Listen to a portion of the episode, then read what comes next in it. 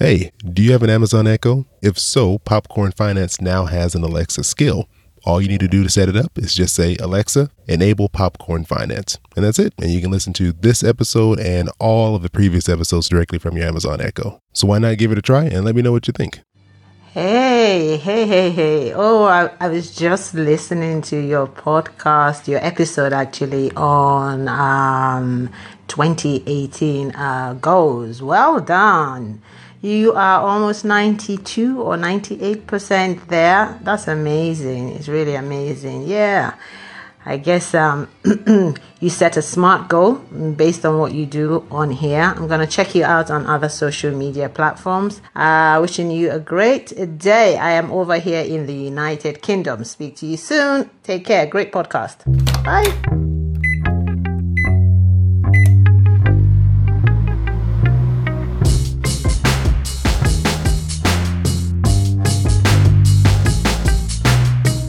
Hey, this is Chris. Hope you're doing well, and welcome to Popcorn Finance, where we discuss finance and about the time it takes to make a bag of popcorn. As always, I appreciate you coming back and joining me for another episode, and also a big thanks to Deborah for calling in. In Deborah's call, she was referring to episode 60, where I gave an update on my 2018 financial goal, which was to build up a six month emergency fund. At the time I recorded that episode, I was pretty close to meeting my goal of hitting that six month mark, and by the end of June, I will be done. So, really happy to have that off of my plate. And, you know, if you want a little bit more information on, you know, my thoughts on emergency funds and the importance of saving, make sure you go back and check out episode 12, where I go into all those details and my thoughts and, you know, a rough day I was having at work all rolled into one. So now that I've met that financial goal, it's time to move on to the next one. I can't can't sit here and revel in that that victory for too long. So I'm move on to my next item on my list. And what put this next goal on the top of my mind was me doing something that I know I really shouldn't be doing. And that's reading the comments on Facebook. And I know that's the number one rule on the internet that you shouldn't read the comment section ever, really. I mean, unless you just want to get a good laugh, you really shouldn't read the comments, especially when those comments are attached to something that's about you. And I don't mean the comments that you all leave me. You know, I always read all of those. Anything you put on the Popcorn Finance Facebook page or Instagram or Twitter, I always read those things and, and try to respond back to you all. But I'm talking about the comments that were on an article that was done by NerdWallet in their How I Ditch Debt series. I want to give a shout out to Steve Nicastro for allowing me to be a part of the series. He interviewed me about my, my struggles with debt and how my wife and I paid off over $27,000 in credit card debt. And I mentioned that, you know, plenty of times here on the podcast. I won't, I won't bore you with those details again.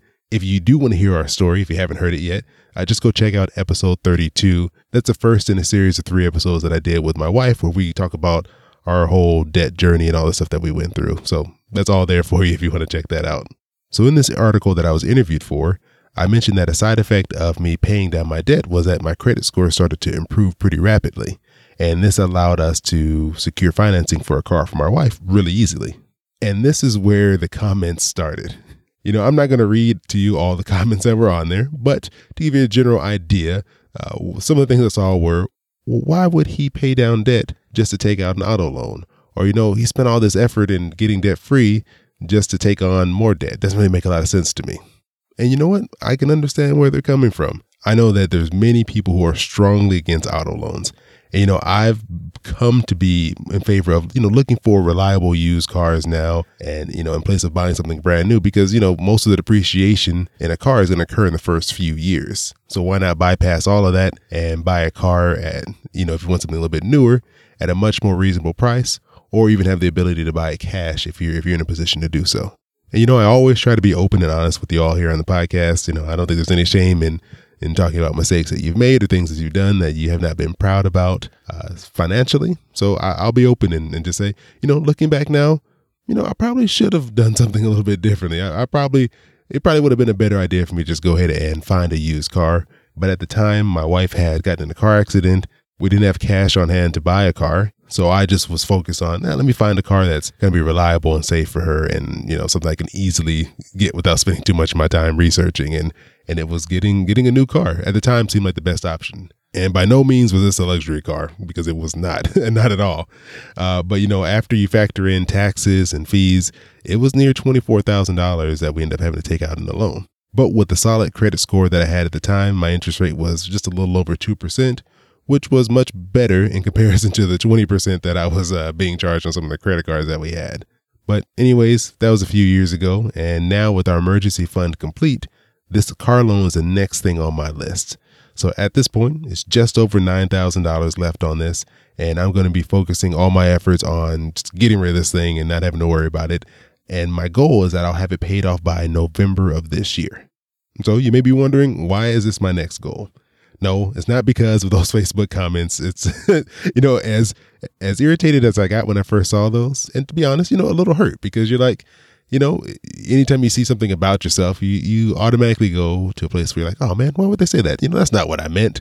Or, you know, I was just trying to do the best. And you know, that's all we can do is do our best financially. We're all going to make mistakes. We're all going to do things that, you know, we can look back on and say, oh, I wish I would have done that differently. But if you make a mistake, you acknowledge it, you do what you need to do to correct that mistake, and then you just move on to the next thing, and that's just a lesson learned. Why I decided to choose this item was was really cash flow. So when I say cash flow, what I mean is the amount of cash that I have flowing out of my bank account every month.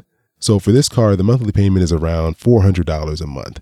And I would like to use that money each month for, for something else, primarily for a move me and my wife are thinking about making either towards the end of this year or maybe early 2019. And for me, I like the idea of once this car is paid off and we have that cash available, that if wherever we decide to move ends up costing us a little bit more than where we currently live, it won't impact our ability to save for the future and for retirement. Any additional dollars that we would use for living expenses would come from that amount that was going to the car. So for me, I really like that idea of freeing up that money. So now that you know my new financial goal, I'd love to hear what one of your goals is for 2018 you can go to popcornfinance.com slash voicemail and you can just send me a voicemail right there from your phone, from your computer, whatever you have handy. You can record a short voice message and I would love to play it here on the show.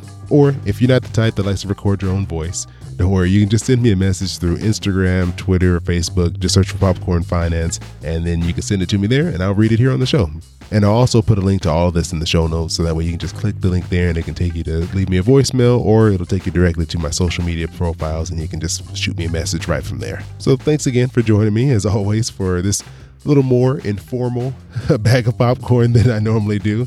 But this was just something that had been on my mind the past couple of weeks and I got this great call from Deborah. I was like, hey, why not make this this week's episode? So as always, I appreciate you joining me. I hope you have an amazing rest of your week and I'll talk to you soon.